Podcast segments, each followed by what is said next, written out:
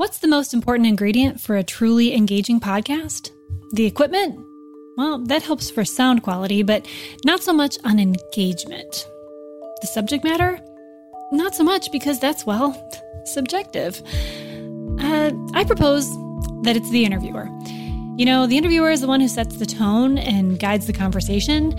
They dig into the good stuff that no one else has heard before and can make a lackluster interviewee into a star.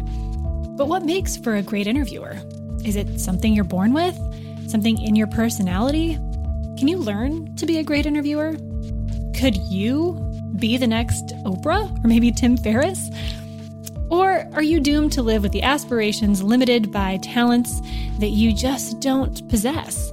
Well, I'm here to tell you that there's hope, but it's going to take some work. I'm Lindsay Tjepkema, CEO and co founder of Casted, the first and only podcasting platform made specifically for B2B marketers. And this is our podcast.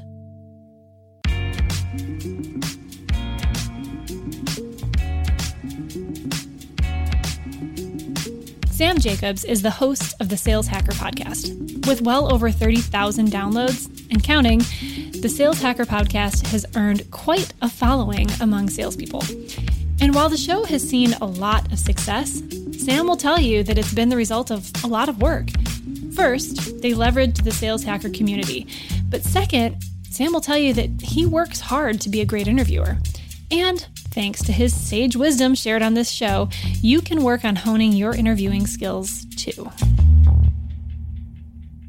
Uh, Sam Jacobs, I'm the founder of Revenue Collective, which is a private membership for high growth operators all over the world, people in revenue leadership positions. And I'm also the host of the Sales Hacker podcast. Sam, thank you so much for being here. And I want to hear the story behind the mic, so to speak. So, how in the world? I mean, Sales Hacker is such a is such a big show. Um, how did it get started?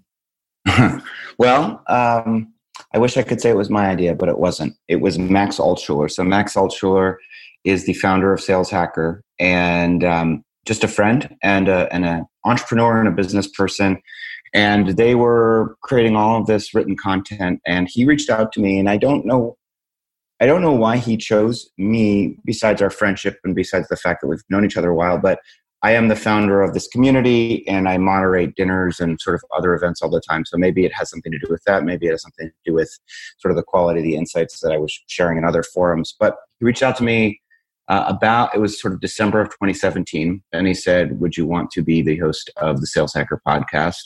And of course i said yes. And so uh, so that was the origin of it was that we sort of debated the format for a little while we wanted to make sure that it was interesting and real and authentic which which i thought we could make it. And we started we started sort of putting the supply chain together of how to produce the show how to make the show.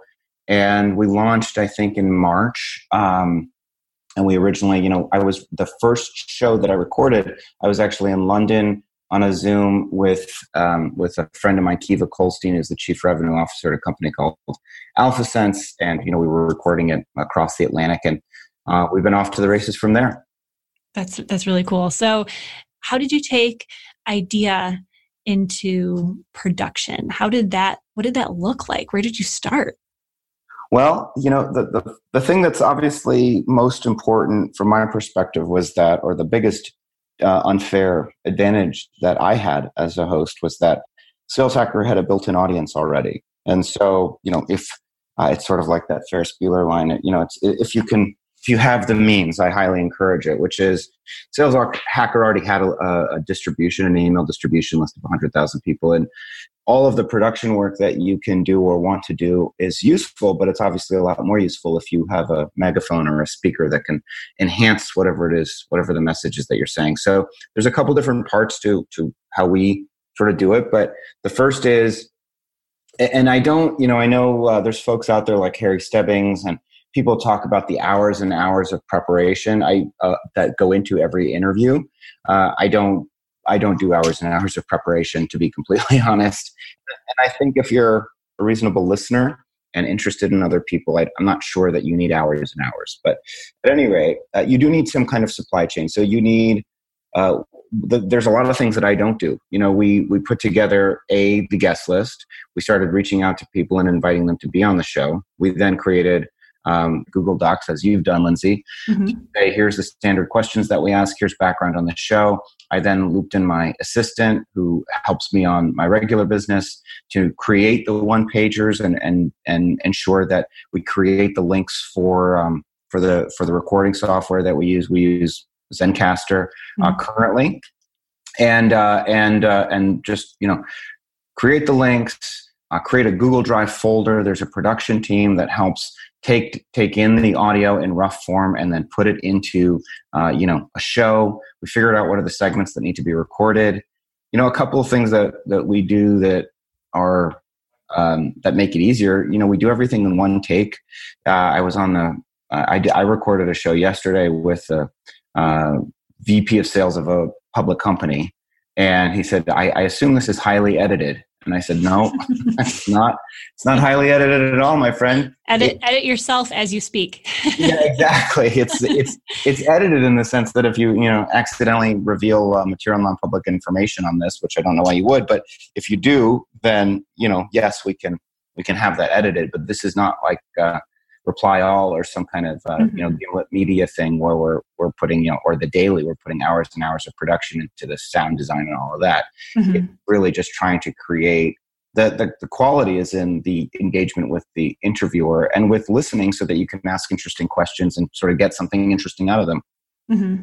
Yeah. And so tell me more about that. I mean, because yes, you already had a community, but how did you transition yourself in a way that, that is pulling out those great interviews? I mean, was that, that, was it just super naturally to you and then you've grown over time or was that something you had to work at? What did, what did that look like you as podcast host? Well, um, I mean, the honest truth is that, uh, I, you know, I was DJ in college uh, for college radio. I host a lot of events. I'm a reasonably good, and I'm not saying this because I think I'm great at everything. I'm, there's a lot of things I'm terrible at, but this was one particular thing that I knew I would be good at. And so um, it didn't take a lot.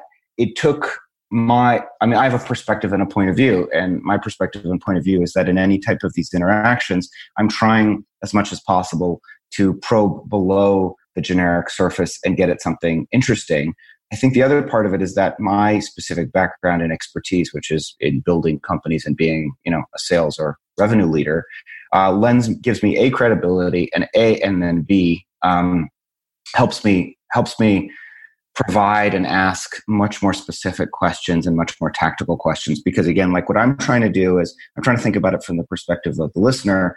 I go to so many conferences. I listen to so many people speak and it's just you know useless bullshit most of the time. It, it's just so generic that it really you know you can nod sagely and act like you know you're listening you're hearing you know something super insightful but it's often not very insightful. So i'm trying to uncover the specific details. The reason that i can do that is probably because i come from the industry of the people that i'm interviewing. So i know the jargon i know the vernacular and i also understand their job. That if i would if i did not have any of that I think it would be much more difficult.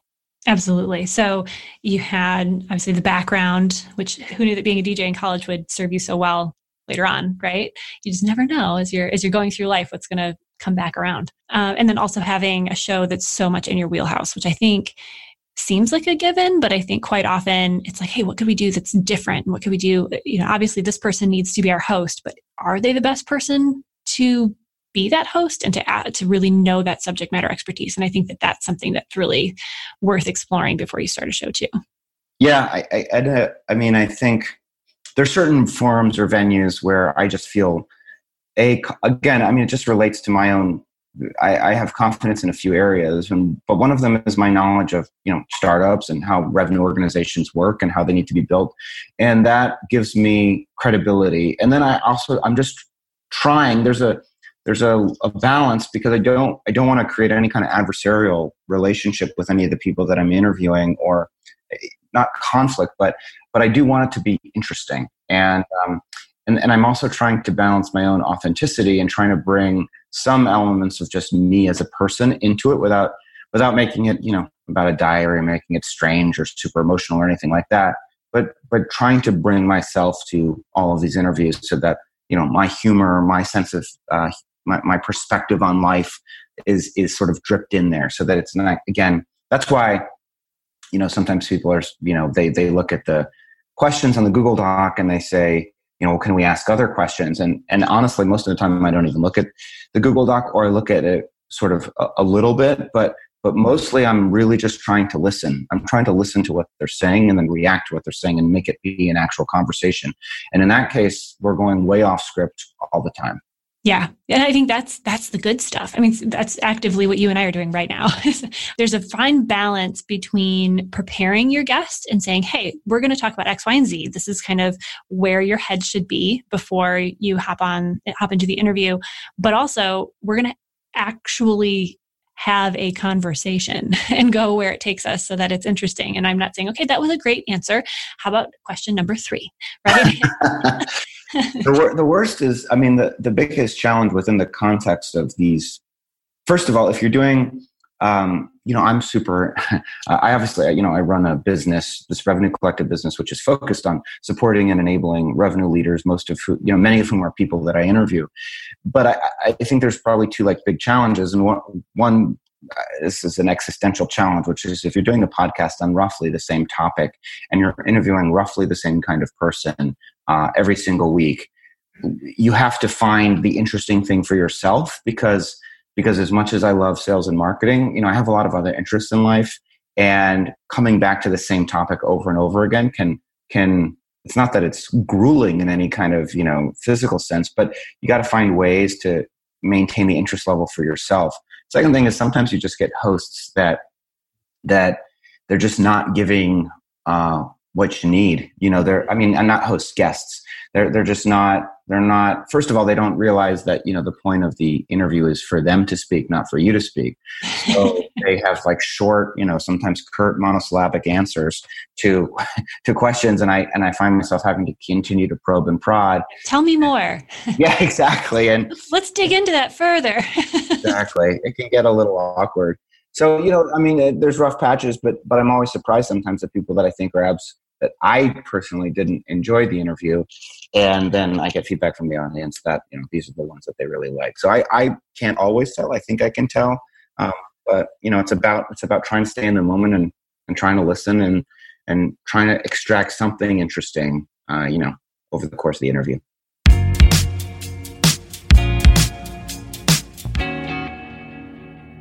Let's go back uh, a little bit um, again to the formation of the show, and, and you you had this unfair advantage of you already had a community. So I'm interested in what what did launch look like? How many did you have a ton of shows or a ton of uh, interviews recorded before you launched? Um, was launch what you thought it would be? How how did that all work?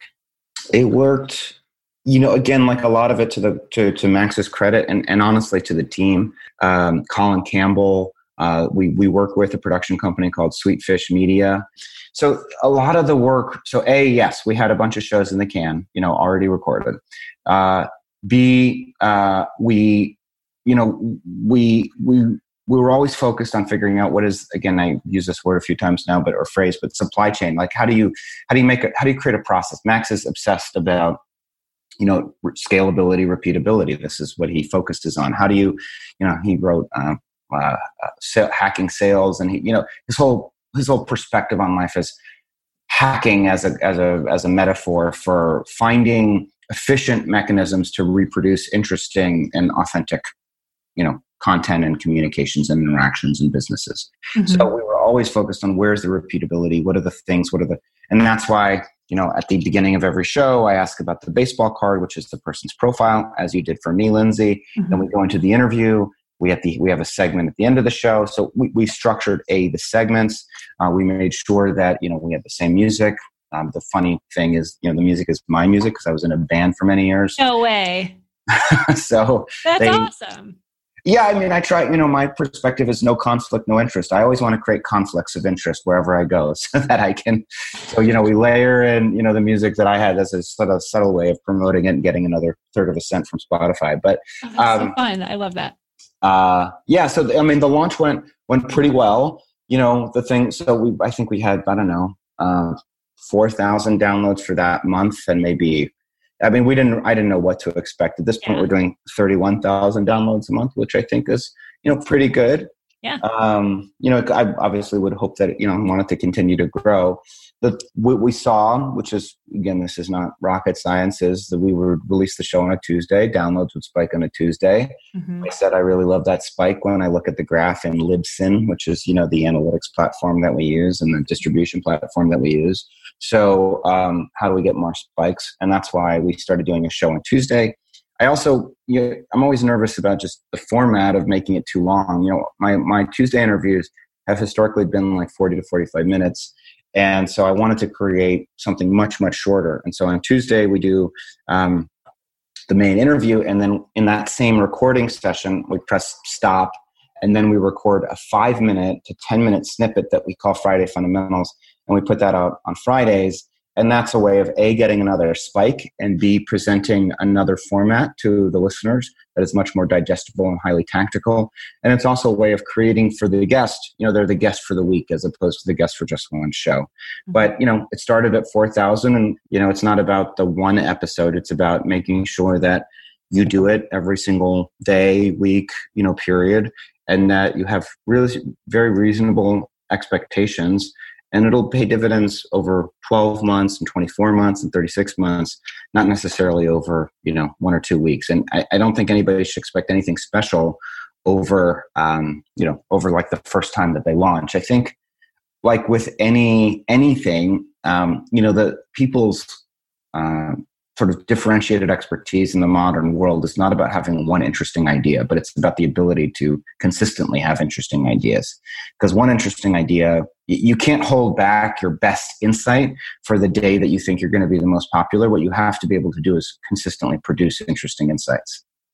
Yeah, no, that's that's so important. That is so important, and having authentic conversations as the core, uh, and in some cases, as the full uh, not only the foundation but as your marketing strategy um, that's how it should be right i mean going and having and talking with people that where other people want to listen into those conversations right and then sharing those conversations and using that as as the centerpiece that's that's how it works and when you do it right as you have it changes everything because people want to listen into those conversations they want to be a part of what you're doing and they reach beyond their their speakers to be a part of what you're doing. First, they want to listen in, and then they they want to be a part of it. Um, so that that's incredible. That's exactly how it should work. Yeah, I think um, again, like my point about the download number isn't isn't to continue to like brag or anything like that. It's more that the numbers are uh, somewhat abstract, but the things that are not abstract are like the message that you start to get, and it, you only need to get a few of them, even if it, it even if it doesn't need to be a hundred for people to write to you and say, "Hey, I, I mean, these are real. I, uh, I got a message from somebody. I moved from yeah, Detroit to Austin, Texas, to take a sales job, and the entire time I listened to the Sales Hacker podcast, and you know, it, or I listen to you every morning when I'm working out uh, at the gym, and you realize that uh, the ability to be in somebody's head, which is when they put their headphones on, that's where you are. Uh, is incredibly intimate, incredibly personal. It's a real privilege it's really cool just just to think about this idea that you're sharing this time with people in like really specific personal moments that they have throughout their lives. And and again if you're I mean, listen, if you're a, a, some kind of B2B software company where you have any kind of meaningful, uh, you know, average uh, contract value, you don't really need a million people to listen. You need a few of the right people to listen. And if those people convert into customers and you have a good product and with good lifetime value, the act of producing the podcast alone can be super transformative. 100%. I mean, it's just like your website. Like if you have a million of the wrong people or a hundred of the right people, you know, you choose, right? Same thing with your yeah. podcast. I mean, if you're only looking at downloads, um, that could be misleading because you could have lots of people listening or lots of people subscribing. And so that counts towards your audience. But if they're not really reaching beyond that and engaging with you, then what difference is it really making? Yeah. I mean, I, you do need, you know, whether it's you or me or somebody, the, the host or you do need something interesting to say because people have a tremendous number of options when it comes to you know what they're listening to what they're reading all of that stuff. So there needs to be a reason and and uh, some kind of you know mission or or some some kind of reason for existence. Why do you exist? Why are you doing this besides just promoting? And obviously i don't think like promoting your own business or promoting your own brand is uh, is interesting enough it has to speak to issues and challenges that the people out there in the world are facing and, and then hopefully you have a unique perspective on it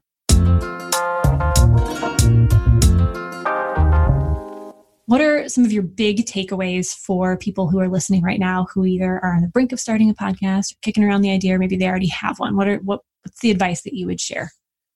Well, you know, the, the one thing um, what, what what advice would I would share? First of all, just be mm-hmm. very intentional about like disaggregating the components of production so that you can try to make them repeatable because doing one podcast really is not useful doing one doing anything one time is not useful. It's really about your ability to demonstrate you can do it consistently and show up every day and expect that it's going to be a, a two to three year, you know, maybe I'm being a little conservative, but expect that it's going to take some time to start seeing the results that you seek. That's thing number one. And then thing number two, which we haven't really talked about because, you know, I mentioned the I plugged into Sales Hacker already, but is you know you you have to be thinking about what's your promotion strategy and how are you going to get it out there and um, never i think one of the things that we didn't do well enough that we still probably don't do well enough that we need to do is we need to um, we need to push the guests on the show to, pr- to promote themselves you know we have a, a limited source of new audience you know we have uh, the, the listeners our current listeners, we have the listeners on our show that are telling other people, and then we have the guests on our show that are telling their audience and their communities about their participation in the podcast. And we really need to make it easy for them to share and easy for them to uh, to tell uh, the rest of the world about um, about the fact that they were a guest. And uh, and we need to but that all starts with just simply making sure that they will do it and that you ask them to do that explicitly and directly uh, when they are a guest. I guess the last thing, one other thing I would just say, if you're a marketer out there thinking about starting a podcast, and this is this comes from you know a marketing breakfast uh, that that I was at recently, but using the act of being a guest on the podcast as part of an account based marketing strategy to your customers and bringing in if you're targeting, uh, you know, Lessonly to use the the, an Indianapolis example, and bringing Max Yoder on the show uh, because you want Lessonly to be a customer of yours. It's a very useful ABM strategy. So it's not just about you know getting lots and lots of people to listen. It's about providing thought leadership opportunities to your target accounts and bringing them onto the show as a way of establishing some kind of executive relationship with them. Mm-hmm. Yeah. So I, I, think it all could could fall under the big umbrella of be strategic, right? Think long term, make sure you have processes, make sure that you are thinking with the end in mind and how you're going to promote this thing and how you're going to be strategic about the guests that you bring on um, in a way that's relevant to your audience, but also to your business. Absolutely.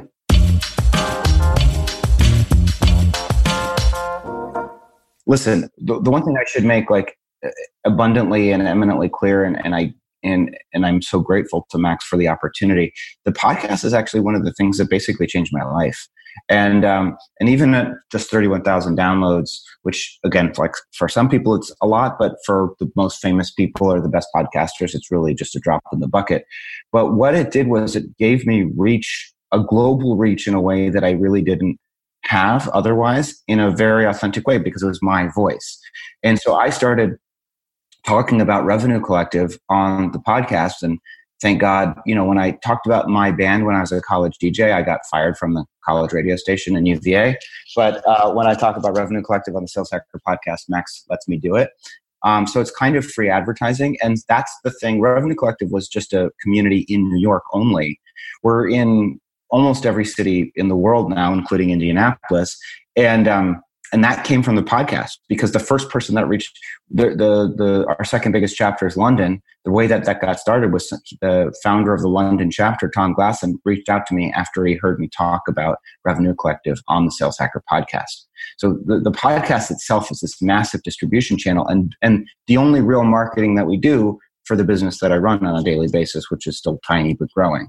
So you know that's in terms of like how has podcasting helped me it's i mean it's it's it's created a very unique authentic and and really interesting marketing vehicle and distribution channel for my voice related to my company, which has been a key part of helping us grow over the last 12 months.